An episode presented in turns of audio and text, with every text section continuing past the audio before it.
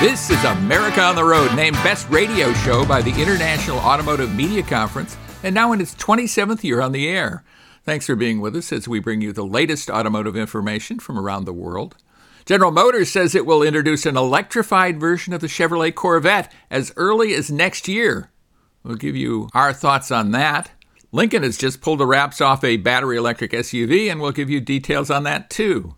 America on the Road is brought to you by Mercury Insurance and DrivingToday.com. If you're looking to save some money, you should switch to Mercury for your auto and home insurance. Californians save an average of $670 with Mercury, so imagine how much you could save. Get a quote today at drivingtoday.com slash auto insurance. That's drivingtoday.com slash auto hyphen insurance. Hi, I'm Jack Nerad, and with me is co-host Matt DiLorenzo. No hyphen in there. Matt is the former editor of Road and Track. I'm the former editor of Motor Trend. We should be blood enemies, but we're not. We're actually buddies. And then we worked together uh, for about a decade at Kelley Blue Book. And uh, so thank you so much for stepping in to guest host, Matt. Really appreciate it. So glad to be here, Jack. What is the vehicle you will be telling us about this week, Matt? I have driven the Toyota Tundra Capstone, which is their high zoot all in luxury version of their full size pickup truck. Yeah, well, that should be cool. I'd love to hear your report on that. I have not driven that vehicle yet, so I really anticipate your report. I got a chance to drive the 2022 Ford Explorer Timberline. That's the all new dedicated off road version of Ford's midsize SUV. And uh, the road test segment is coming up a little later in the show, so stay with us for that. We also have a terrific interview for you, at least according to me. Our special guest is Colleen Jansen. She's the Chief Marketing Officer at ChargePoint. And of course, ChargePoint is a major player in the vehicle charging industry, and that's vital to growing electrification. So we'll discuss all that with her. And I bet you'll have some thoughts on that too, Matt, in our news segment. Before we do any of that, we're going to be bringing you some of the most important auto related news from around the world. This Corvette story is kind of a big one, isn't it, Matt? Yeah, you know, who would have thought that uh, a front engine V8 powered American icon would first become a mid engine V8 powered American icon? Now it's going to be a hybrid, and then uh, there's going to be an electric version, according to Mark Reuss from GM. Yeah. And you and I both know Mark very, very well. Uh, he is certainly uh, telling the truth when he's talking about that. So uh, mm-hmm. we look forward to kicking that around in the next segment. And that's coming up with guest host Matt DiLorenzo. This is Jack Nerad with you. Thanks so much for being with us right here on America on the Road. Welcome back, everybody, to America on the Road with guest host Matt DiLorenzo. This is Jack Nerad with you. Chris Teague couldn't be with us this week. A uh, little illness in the family. He, we hope he's back with us next week. But we're so pleased to have Matt DiLorenzo with us. Uh, what an industry veteran, just a knowledgeable guy. And Matt, I bet you have a lot of comments about uh, this news from General Motors that uh, confirms an electrified version of the Corvette sports car and then a full electric version to come. What's your overall take on that before we dive into this a little bit more? You know, it just shows where the industry is headed. Um, I don't personally, I don't see the the need for it. Um, but you know, I I like the old front engine version. The mid engine, they did a nice job. I, I admit that. And looking back at the C7, they really did a great job with the, that design and preparing us for that big change. So now you look at a Corvette and you go, well, yeah, it's a Corvette, but it's you know the engine's in the middle. Now, what that engine is in the future, we'll see. And I'm I'm I'm a little surprised the fact that they're going to do an electrified version because GM, you know, killed the Volt uh, hybrid plug-in hybrid and uh, they said that they weren't going to build any hybrids anymore that they were just either going to build electrics or gas powered engines well and don't you think that's just window dressing i mean this is kind of playing yeah. to wall street more than anything else because i think I, so and i think we've seen it from uh, some of the exotic car makers too where they put some kind of hybrid thing in and yeah there's electric motor that does a little bit of stuff and you can call it a hybrid but uh, i don't know that the, that vehicle would be much different. Those vehicles would be much different without that. I mean, what's your, yeah. what's your thoughts on that? I, you know, I, I agree with you. And I, you know, I think one of the things that they need to be called out on is the fact that their push to electrification is for the rich. You know? Yeah. Um, absolutely they, it is. Yeah. They, they do have the Bolt, but that's like their stepchild. You know, they had the fires with it, and you know they stopped production of it, and now they're putting all their money into the Ultium, and they hooked up with Honda to build a, affordable EVs. I, I this just smacks of more elitism from GM. So I don't. Well, and um, I I think it goes beyond GM too. I mean, if you look at um, most of the EVs, they're elite vehicles. I mean, you're hard pressed to find one that's under forty thousand dollars, or at least one with two hundred miles of range or more, something like that. So right. the vast majority of vehicles that are being introduced now um, are for very well-to-do people. I mean, it's certainly not for uh, Joe and Jane Lunchbucket. That's for certain. I think the other thing is to get more clarification on on this, and you know, does this mean that the Corvette will become a pure electric and you can't buy a gas version of them? I, I, I don't know. I, I think it, it raises more questions than it answers. Yeah, I mean, according to, to Reuss, they will be building, at least for some time, some internal combustion engine uh, Corvettes at the same time as building electrified Corvettes or electric, full electric, battery electric Corvettes. Of course, they say they're going to sell nothing but electric vehicles by 2035. Uh, you know, that, and, that isn't too far off, right? It isn't. And contrast that with what Ford just said about the Windsor plant they're going to be building internal combustion engines through 2040. So, you know, if I were going to bet money on a company, I'd bet it on Ford. They're they're wisely moving forward saying we're going to have a foot firmly planted in both the electric camp and in the internal combustion camp. And uh, there's nothing that tells me that it's going to be one or the other. It's going to be both. Yeah, I think there's a lot of virtue signaling going on right now about electrics and, you know, bold uh, predictions and, and bold assertions yeah. about what, uh, being full electric by a particular date. Often, in that date is 2035, and that strikes me as way too soon. Well, I, I agree, and I, I you know the other thing I think is that just because people like us are saying that ain't going to happen doesn't mean that we can't see the virtue in electric vehicles. We do. I yeah. think they're great. I think they're terrific. I think they, they have a role to play in our in, a, in our transportation uh, landscape. But you know, this all or nothing. I'm, I'm getting a little tired of that sort of view of the world that it's either uh, fossil fuel or uh, or or all electric or one take one or the other. So yeah, and basically trash all your fossil fuel vehicles and go all electric, or you're um, you know out there to damage the planet and, and ruin everybody's lives, which uh, yep. I, I don't think is quite the case. Well, I wrote a piece about the Lincoln Star concept. Uh, it's uh, the newest concept from Lincoln, with the Ford luxury brand trying to get into the EV game with a battery electric luxury SUV. Uh, they want to compete, of course, with the Cadillac Lyriq that is set to go on sale momentarily, I think, as a 2023 model year vehicle. Um, there are others in that segment, and as we just talked about, uh, electric vehicles make a lot more sense, and uh, we're seeing many more of them on the uh, luxury elite side.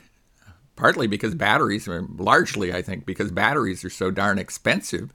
But we see the Audi e-tron, the Jaguar I-Pace, there's a Volvo XC40 that I've been driving recently, and the BMW iX are among them. Uh, Lincoln didn't announce a, a bunch of uh, details about this vehicle. They did say, though, that they're going to have by mid decade three fully electric vehicles. Uh, comment? What's your comment there?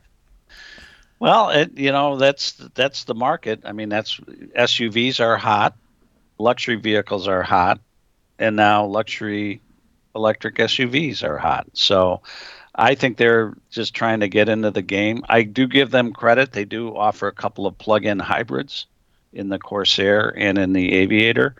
Um, and I think that that's a viable path towards electrification. And I think um, I think a lot of times companies get overlooked for that those efforts. Um, the the thing that's going to get the ink, and like you said earlier about uh, playing the Wall Street, are are vehicles like this. And the way that they introduced it too is that they you know they did an evening launch. I think it was an online thing. Uh, you know, it was just there to generate publicity uh, more than anything else. I don't, uh, you know, they're not specific on numbers, how big that market is, how much this thing is going to actually cost. Yeah, they were. Uh, the there's a lot of specifics we'll were were very lacking for sure. They did say, however, that more than half of Lincoln's global volume will be zero emissions vehicles. So, you know, read electric vehicles by the middle of this decade. I mean, the middle of this decade is isn't very far Two off, model- two- especially two in, years in- away. Yeah, in in um, car manufacturer terms, uh, we're right on top of that. Well, I, you know, you can look at it as another way. Are are Lincoln vehicles selling that poorly that they can actually do that? Yeah. yeah, right. Like one out of the two or two vehicles sold will be and then all of a electric. Yeah, yeah, yeah, exactly. half our vehicles are electric. I mean, you know, um, the Navigator is really a, a, a great vehicle, but I don't think it sells anywhere near in the numbers that the Escalade does. Um, the, the Aviator is a terrific vehicle, but again, I, I just don't see, you know, Lincoln is not selling at the volumes uh, that they were 15 years ago. Right. So- Certainly not in the United States. I think Lincoln might be doing much better in China, uh, Right. where a, a battery electric is, is liable to play. This I I got a kick out of this, Matt, and I want to see what you say about that. Of course, Lincoln's thing is uh, tranquility and uh, being, uh, you know, a place to uh, just rejuvenate. And one of the things that uh, is offered in the Star concept is three rejuvenation moods: Coast, coastal morning, mindful vitality, and evening chill. And they get there by using audio, animation, lighting, and sense. And sense, S C oh, E yeah. N T S, Oh, you know, smells. Yeah. Uh, so you got ocean waves, the smell of sea mist, and the simulated glow of the sun for, for one of them. You know, I think uh, Mercedes does something similar too. They have fragrances in their vehicles, so um, uh, it's I, you know, who knows? Uh, you know, it's everything is marketing and trying to appeal to a certain you know demographic and make them feel special, and if that's what it takes, that's what it takes. Yeah, I see us as re- car reviewers going, well, I didn't like the way this car smelled that much. Yeah, th- yeah, smell-o-vision. You know, it's you know, like- and Lincoln was the one too. Remember, they did the chimes where they they they they have this whole different set of chimes that were recorded by the Detroit Symphony Orchestra. So, uh, yeah. you know, I think, and and this underscores what's going on with electrification, is the fact that drivetrains and all this other stuff are commodities now. There's not, there's you know, one battery isn't, you know, the things that will distinguish you are like range, and you might have a more powerful motor, or, but the way they operate because they're quiet, there isn't an engine note. Or there isn't, you know, so I think this is part of a larger picture where people are trying to drive some sort of personality into their vehicles, and these are the lengths that they will go to do that. Yeah, going to uh, very, very long lengths and uh, reaching uh, way beyond what we think a, a motor car would normally do. Well, when we come back, we will be doing our vehicle review segment, and we have the Toyota Tundra Capstone with Matt DiLorenzo's take on that. And I was driving the Ford Explorer Timberline. So stay with us for that right here on America on the Road. Welcome back to America on the Road with Matt DiLorenzo. This is Jack Nerad with you. And it's road test time. We're excited about the road tests we have for you this week. And Matt uh, DiLorenzo, our guest host, was driving a, a vehicle I have yet to drive. It is the ultimate version of the Toyota Tundra pickup truck. Matt, tell us about it.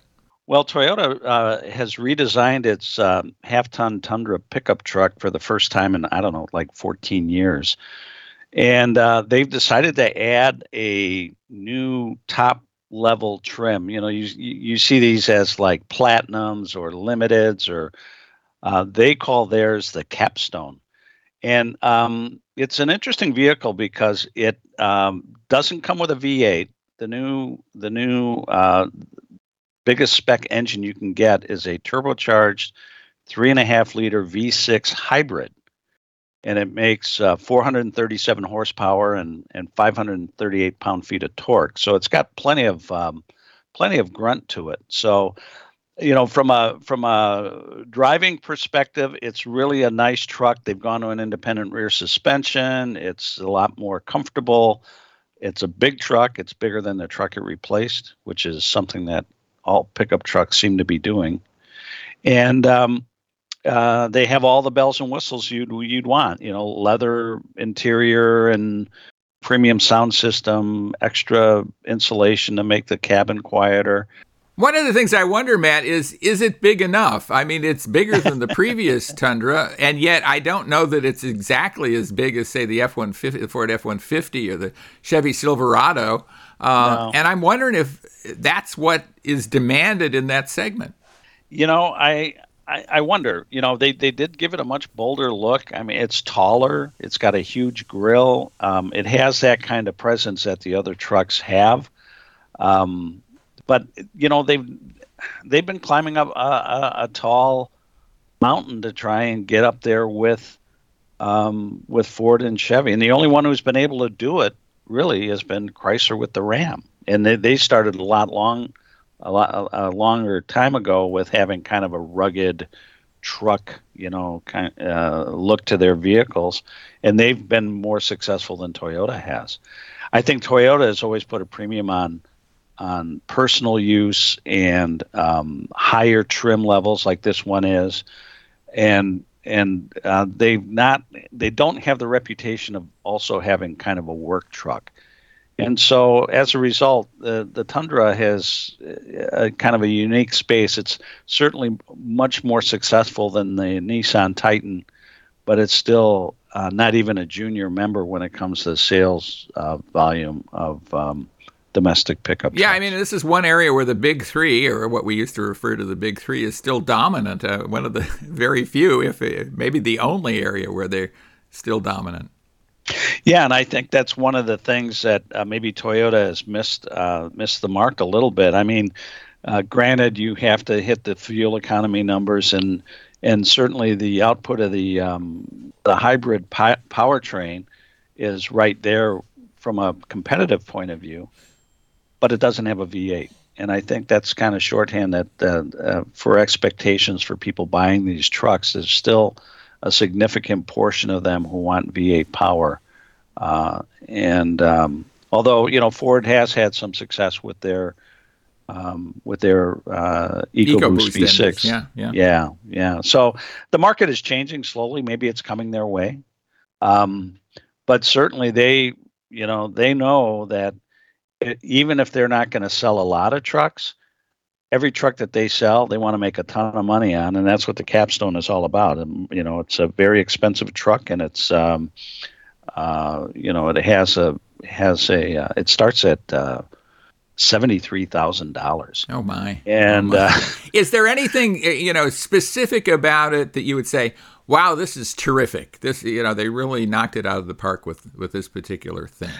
I, you know, I think from a drivability point of view, they have. It's very quiet, it's very comfortable, and it drives much smaller than the exterior would suggest.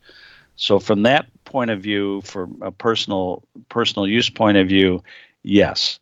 Um, whether it's worth seventy three thousand dollars, that's up to you know if if you got to have it that's what you have. You know, it's kind of funny. They did have two other premium. They still have a platinum trim level, and they have the 1794 trim level, which is actually for people looking for trivia, is the year that the ranch was founded on which the factory outside of San Antonio was built ah. on the property. Yeah, so talk about esoteric. it's really, but it has sort of, you know, it's kind of like the King Ranch kind of, you know, it's got a little bit more Western flavor with uh, saddle hide, um, leather interior, and that kind of thing. It, it really is skewed towards the premium premium truck market. And if you're just looking for a basic, you know, knock around work cheap pickup truck, um, they're kind of telling you go somewhere else. But it sounds like a, an interesting vehicle for the right buyer. You're just mm-hmm. specializing in the luxury end of the pickup truck segment, uh, and yet right. not necessarily as large as some of the other ones out there. Well, I was driving the Ford Explorer Timberline, and in a year when Explorer has not changed hardly at all, um, that is the new thing to talk about in this line. Of course, the uh, formula in uh, the Explorer has been simple for a long time. It's a mid-sized three-row SUV suitable for families. It can be equipped with all wheel drive. A great many of them have all wheel drive.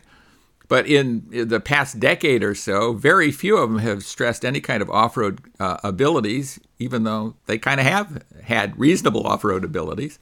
You know, I've driven the uh, driven them off road and uh, pretty good capability there. But the Explorer Timberline makes that plainer. Of course, there's a, a lot of vehicles now competing in that segment, this kind of sub segment of off road oriented midsize SUVs. There is the 4Runner TRD Pro, drove that and talked about it on the show fairly recently. The Honda Passport Trail Sport, of course, the Jeep Grand Cherokee Trailhawk, which we've talked about too. Um, what's your take on uh, kind of this off road revival that's going on in the midsize segment, Matt? I think you have to look at it as kind of a continuum from. Uh, I think the Trailhawk is really a serious off road package. Uh, TRD Pro, uh, likewise at, at, at Toyota you get into some of these other ones like the Trail Sport, the current one with the Explorer, and things like that. I think there's an XRT package that Hyundai is offering, and they're more the look that I can go off road then I can really go off road. I mean, you might get a little bit more ground clearance, but it's more an appearance package than adding anything in the way of real um, hardcore off-road uh, hardware. Especially things like a, a, two-speed transfer case or something like that right. that you see in, in many of these. Here, here's kind of the, the stuff that they have added to the Explorer to make it a Timberline. It has the increased ground clearance that you just talked about. They have improved the approach and departure angles, so a new front end, and uh, they have that stuff. It has a torsion limited slip differential, so that helps, uh, certainly with traction. It has a, a revised suspension with new shocks, springs, and stabilizer bars that are designed for off roading. It has skid plates, so that's good. All terrain tires. I think it's got some of the right stuff. It, it doesn't necessarily change the driveline as much as you would say have in, say, a Grand Cherokee Trailhawk. or something like that that is really dedicated uh, as out the door. But I think there's some reasonable changes here, and I think this is for uh, you know kind of light to medium duty, maybe uh, a little bit of heavy duty, but mostly medium duty off roading, uh, the type that a family three row vehicle would uh, be involved in. Uh, the base price on the vehicle was about fifty thousand dollars, forty nine thousand dollars. That includes the destination charge. So I think there's a lot to like about this vehicle in terms of looks. I like the looks of it. My wife didn't like the looks of it at all. So I, I think it's appealing to the more masculine side of the, the demographic. What do you think overall uh, about looks and uh, that feature set, Matt? Well, I think it's pretty good. I mean, I think that hits sort of the middle of that continuum I, I talked about earlier. I, I, think the other interesting thing about the Explorer that's lost on a lot of people is when they went through the last generational change on it, the the previous model had a transversely mounted engine that would drive the front wheels in two wheel drive. This new one has a longitudinal mounted engine that drives the rear wheels. This is a significant difference because what you're doing is you're splitting up the driving from the steering and, and with the rear drive models, and it's it's better adapted for, for towing. And then on top of it, when you bring back in the all wheel drive capability, it will perform better off road than some of these uh, vehicles that are biased towards front drive. So I think the bones on the vehicle are really, really good for that this type of application. Um, you know, I think the thing is that people want to look like they can go off road in addition to yeah. actually going off. Road. Well, and this has that. It also has a 2.3 liter turbocharged four cylinder engine. We talked about that kind of stuff out of Ford Motor Company recently. They've uh, been successful with these EcoBoost engines. 300 horsepower, 310 pound feet of peak torque, so that's good. 10 speed automatic transmission. So the fuel economy is, is pretty reasonable for a vehicle like this 19 miles per gallon in the city, 23 on the highway, 21 miles per gallon combined. That doesn't sound spectacular, but for a three row vehicle, that's very, very good actually. And it uh, will also tow, as you mentioned, with this kind of rear drive biased uh, platform that it's on, it'll tow 5,300 pounds. So I, I think there's many things to like about the Timberline package. It also has off road driver aids, a terrain management system. Uh, that has various modes that you can click it into normal, trail, deep snow, and sand. There's slippery mode, sport mode, and tow haul mode as well. So, overall, I think uh, a lot to like about the uh, Timberline for that you know medium level of off roading, and uh, I think you you pretty much like the uh, Toyota Tundra capstone as well, didn't you, Matt? Yep. I think, uh, you know, if you're going to use truck as luxury transportation, it certainly um, checks a lot of the boxes. So those are our uh, test vehicles for this week. When we come back, we will be interviewing Colleen Jansen. She's the Chief Marketing Officer at ChargePoint. And of course, they're a major player in the vehicle charging industry, so we'll see what she has to say about that. Thanks so much for being with us right here on America on the Road, and stay with us for that interview. We'll be back with you in just a moment. Welcome back, everybody, to America on the Road. Jack Nerad with you, and we are at the JD Power Automotive Summit in Las Vegas. And what a terrific guest for you, apropos to what we've been speaking about on the show for a long time. Colleen Jansen is Chief Marketing Officer at ChargePoint. EVs. It's big stuff, right? I mean, tell our listeners, number one, uh, about ChargePoint, because you kind of have your fingers in a bunch of different uh, aspects of the whole EV thing, don't you? Yes, absolutely. Jack, thanks so much for having me. Um, it's a privilege to be with you. So, at ChargePoint, we have a vision, which is that all people and packages can move around the planet powered by electricity. It's kind of a bold vision. We got started in 2007, long before you could walk into a dealership and buy an electric vehicle. So, what kind of crazy company gets started before you can actually buy the car? It's you know a group a visionary company, yeah, I would think, right? Yeah, a company that really saw that this can work. Electricity is pervasively distributed, and if we run on electric fuel, we actually can do the planet a favor. So let's get into the, the more nitty gritty of it, right? All right, let's go. and, oh, and in fact, the panel you talked about, uh, you were just on, talked a bit about um, the pain points in electric vehicle adoption and overcoming them because that's what your company is all about, I think, right? So tell us a, a little bit about what the experience is. Maybe uh, approaching it from the pain point, point, point of view is not the best way to approach it. Let's point. Uh, let's take a look at it from the advantages point of view and and what the uh, experience is really like. Yeah. So I've been driving electric since 2011. And that was, you know, a, a, much different experience back then. The cars didn't necessarily have the range. There was not as much of the charging infrastructure out there. But what I learned very quickly uh, it started for me as an experiment driving electric, and I learned very quickly that I was never going to go back to fueling and driving the old way. So for me, the you know less maintenance, a lower cost of fueling, and just the sort of ease and convenience of always leaving wherever I'm you know departing from with a full battery means I never have to make a separate stop for fueling. So, you know, if we had alien eyes and we dropped down on the planet and we looked at how we fuel today with liquid fuels, it's kind of crazy, right? We take these flammable liquids that have, you know, very specific properties, have to be treated a certain way, and we put them in, you know, very distinct locations and then we sort of you know use our eyes to find them conspicuous, conspicuously located adjacent to where we you know are traveling and you know, for me, I'm a busy person, right? I I work a lot. I, I've got a lot going on, and that notion of not having to make fueling a separate stop really meant that I could drive a better way. And so we know that when we're asking people to adopt EVs, we're asking them to do something different and the number one rule they teach you in marketing school is don't ask people to change their behavior because they don't like change. So we think of it as we have to actually make it meaningfully easier for people to drive electric because we're asking them to change. You really are, and that's the important thing. And it's a misconception, I think, that people have who have not driven electrics or experienced them. They're looking to do the replicate what they do with a gasoline car. That's right you know, I, I need to find a gas station. I'm going to drive this until, you know, I'm down into a quarter of a tank and then I fill up and then, you know, I'm good for a week and a half and on, off I go. That's not the experience you would have. That isn't even a particularly good experience uh, compared to essentially being full up every day with a, a charge, right? But it is a different behavior, right? So tell us how you get there. How do you get people to change that perception of what needs to be done? Well, you know, one of the things that I encourage people to do who are thinking about buying an EV is I encourage them to talk to someone who owns one. talk to someone who's been driving electric.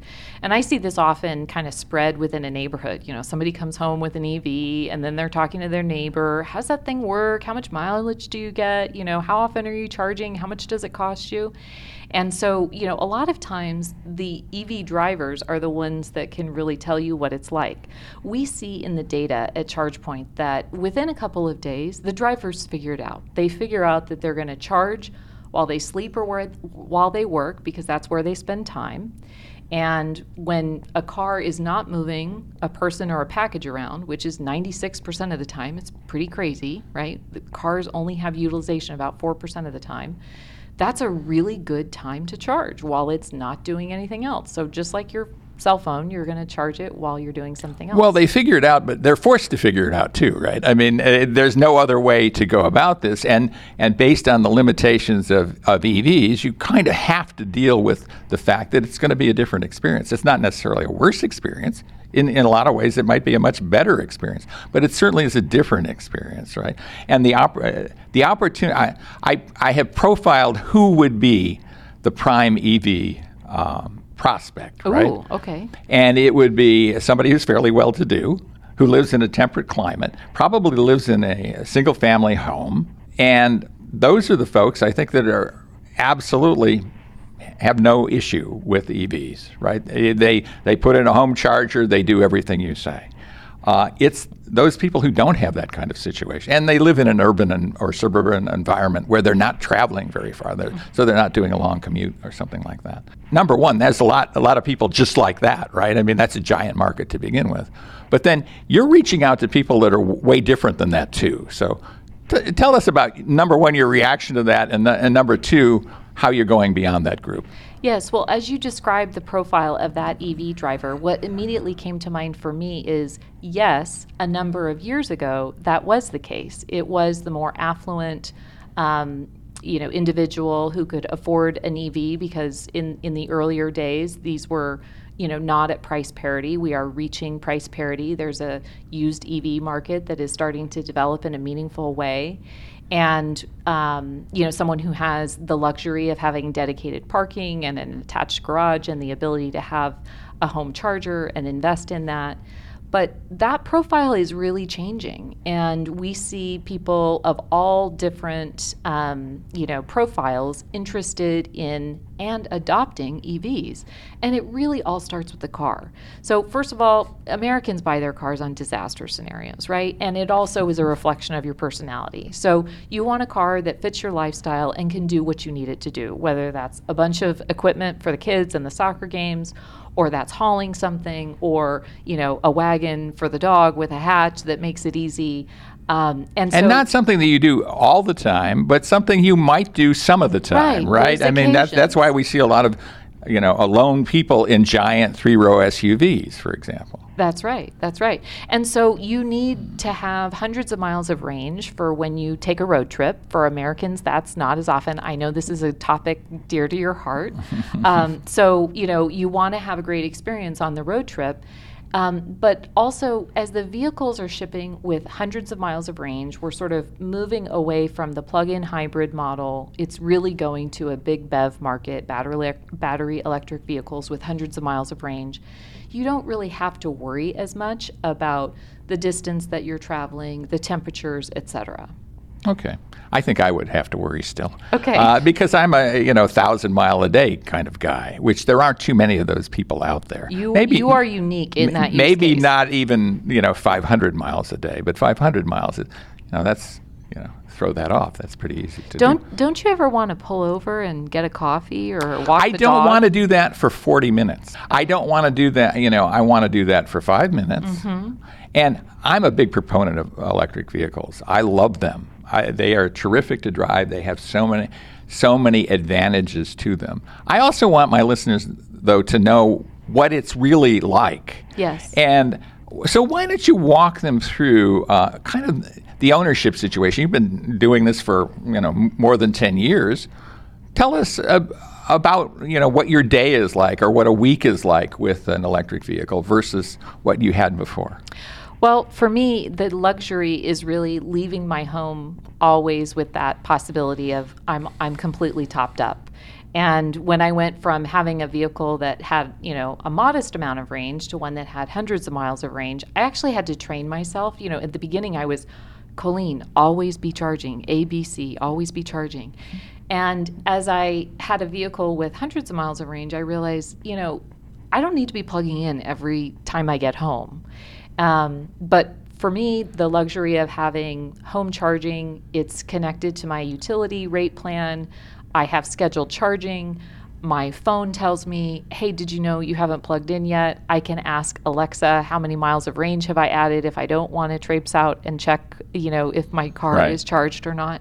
So, you know, integrating into all of the tools and, and, and platforms that we have come to rely on as consumers. You know, I love when I am out running errands, I shop and there's charging in front of the store. I can tap my smartwatch to start a charging session.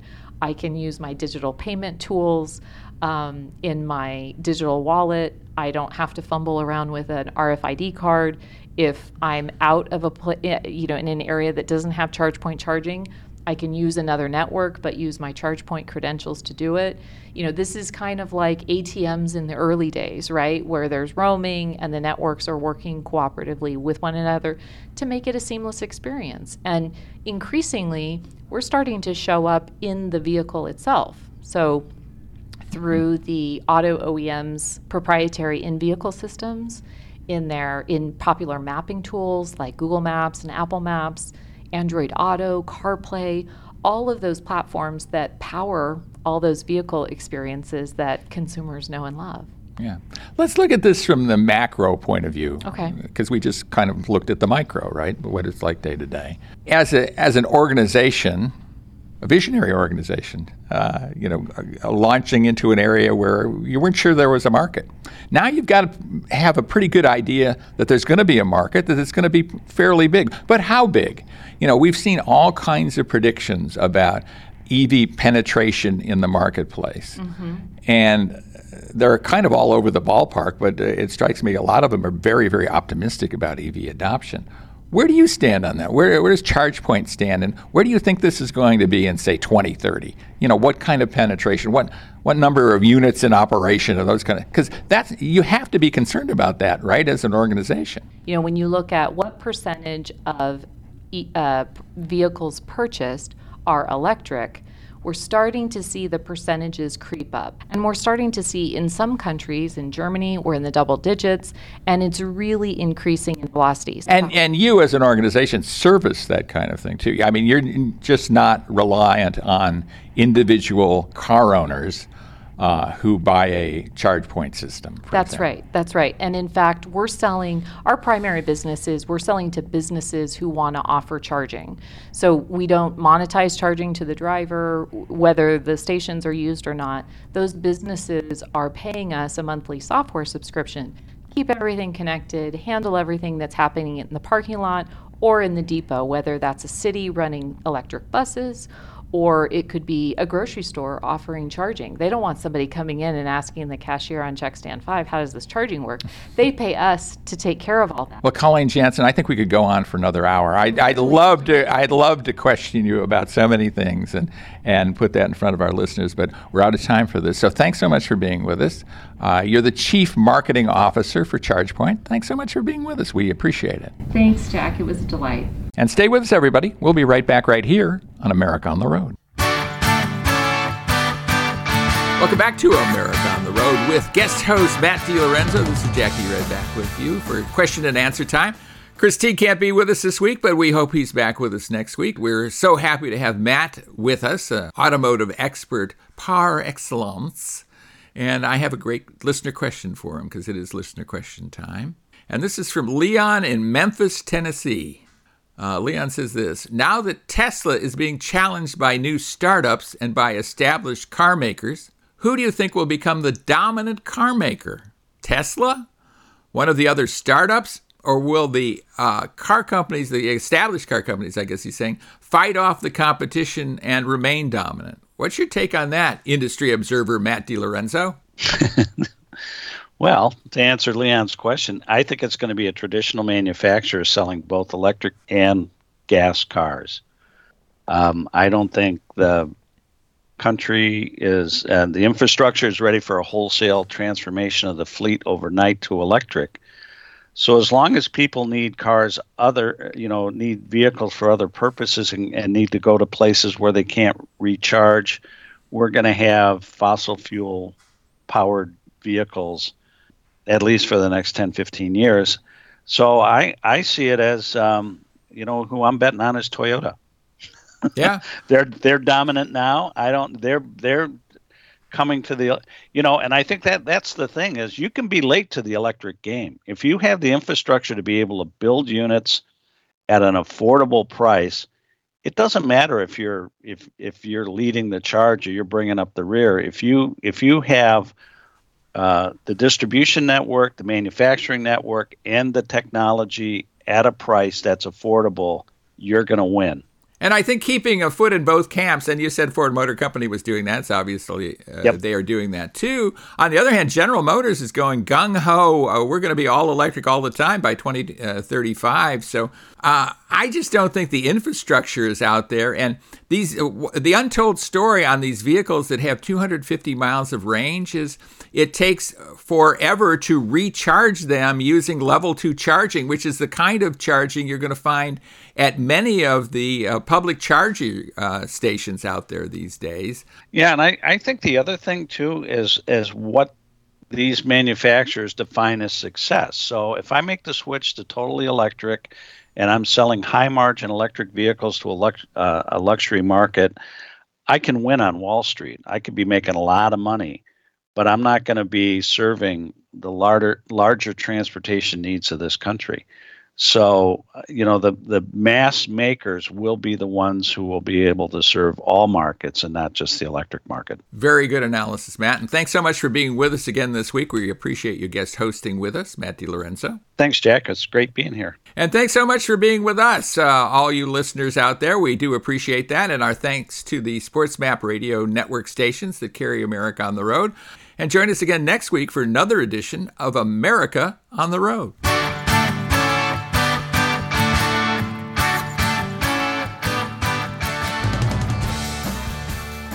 America on the Road is brought to you by Mercury Insurance and DrivingToday.com. If you're looking to save some money, you should switch to Mercury for your auto and home insurance. Californians save an average of $670 with Mercury, so imagine how much you could save. Get a quote today at DrivingToday.com slash auto insurance. That's DrivingToday.com slash auto hyphen insurance. Put that hyphen in there. And if you're looking for auto information about a new car, used car, just care about cars, go to drivingtoday.com, the official automotive website of America on the Road, drivingtoday.com.